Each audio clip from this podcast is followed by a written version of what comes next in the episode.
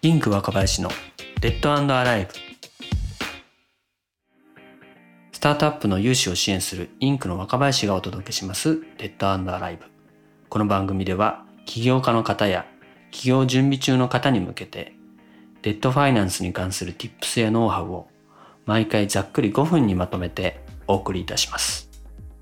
本日はですね社債専門の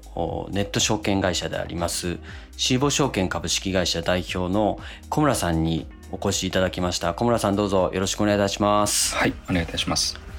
はい小村さん本日はありがとうございます。お時間いただきましたえー、スタートアップのですね、えー、デッドファイナンス、特にベンチャーデッドですね、が非常に今注目をされているというところで、えー、ぜひですね、小村さんにですね、えー、今日は、えー、いろいろお話を伺いまして、スタートアップのベンチャーデッドの活用についてですとか、えー、シーボでどういう会社が、えー、どういうシチュエーションで使えるのかみたいなところもですね、掘り下げて伺えればと思ってますので、どうぞよろしくお願いいたします。まずですね、えー、ぜひ小村さんの企業ストーリーなども伺っていきたいと思いますので、改めて、えー、小村さん、自己紹介をお願いしてもよろしいでしょうか？そうですね。はい。私、もともと1社目ドイツ証券という証券会社におりまして、で、そちらでいわゆる、はい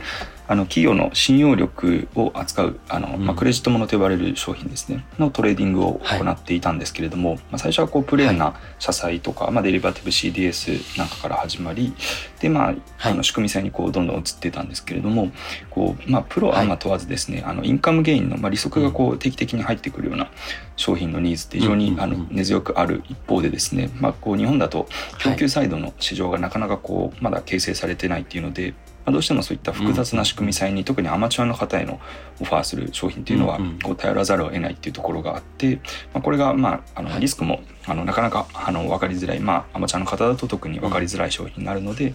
まあ、もっとこうシンプルな商品があればなというのを当時から思っていてですね、でこの死亡の仕組みというのをこう、まあ、ウェブ上で実現すれば、まあ、よりこう発行体の裾野も、まあ、あの公募債ってこう発行額もかなり大きくないといけないんですけれども、うん、あのまあ、こう数千万円から数億円でも発行できるような仕組みっていうのができれば、まあ、もっとこう裾野が広がるんじゃないかなという発想であの作った会社になります。ありがとうございます。今最近こう仕組み債って少しあの話題になってたりすると思うんですけれども、はい、そういった仕組み債とかよりももっとこうシンプルでかつこうスタートアップですとか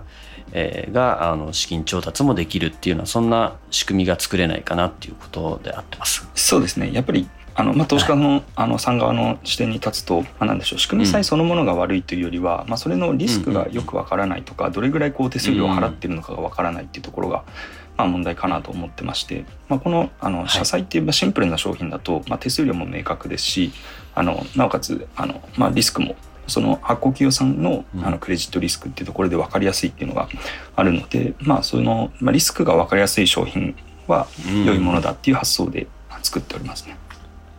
そんなあシーボ証券なんですけれども、えー、起業された会社設立されたのはい。つ頃でいらっしゃいますか、はい、そうですね。設立自体は2019年の1月頃でしたかね、うん、そこからサービスローンチまで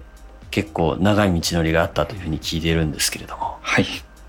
そうですね、はい、とその後、まあ、あの資金調達最初にさせていただいたのがおそらく5月頃でしてでそこから、はい、えっと、どれぐらいですかね。約2年ぐらいですかね。あの後にあの、まあ、サービスローンチになるんですけれどもあの、まあ、その間、はい、こうメインで行っていたことがその一種業のあの、まあ、証券会社としての登録ですね、うん、まあ、こちらを進めていて、はい、おっしゃる通りありこちら、まあ、結構当初想定してたよりもやや時間が、まあ、コロナになってしまったっていうのもあってですね、うんまあ、かかってしまい、うん、そこは少し大変ではありましたね。その間ってなかなかこうやろうと思ってるビジネス自体がこう、お上のお墨付きがつかないっていう状態だから当然できないわけですよね。そうですね。まああの、ね、あくまでこうお墨付きとなるというとまあ良くないんですけれども、あのまあ登録業務なので、あのまあないと。そうですよね。はい、だからそもそもだからお墨付きというかないとできないから違法になっちゃうから、まあ、できないっていうことはもう単純にその間こう売り上げも立たないしそうですね。その事業では立たないしっていうことで結構資金繰りとかはい。大変だったんじゃないかなと思うんですけど、そうですね。売上ほぼほぼゼロの状態で、えっとまあ、体制はしっかりこう異種業者としての、うん。まあ、ガバナンスと含めこう揃えていかないといけないので、まあ、もちろんあの、うん。どんどんこうバーンレートっていうのは上がっていってですね、うん。まあ、本当にあの、まあ、スタートアップでいう PMF あのするかどうかのその検証をする前にどんどんどんどんコストだけ膨らんでいくみたいなビジネスになるので、まあ、そこは大変ではありましたね。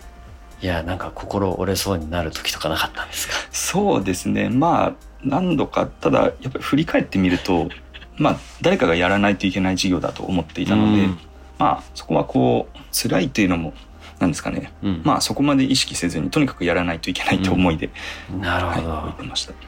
まあ、そういったあの大変な時期も経ていよいよローンチをしましたシーボ証券ということなんですけれども、はい。はい先ほどこう起業する時のきっかけといいますかあの小村さんが証券会社時代に、はい。い、ろいろ考えられたことっていうのが土台になって、えー作られているということなんですけれども、はい。えーぜひそのシーボ証券のですね詳しい内容については、えー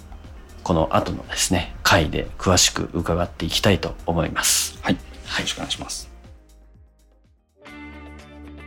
最後までお聴きいただきましてありがとうございました。少しでも今回の配信がお役に立ちましたら番組のフォローや高評価などをお願いいたします。またこの番組への感想や質問は概要欄のフォームからお気軽にお寄せください。それではまた。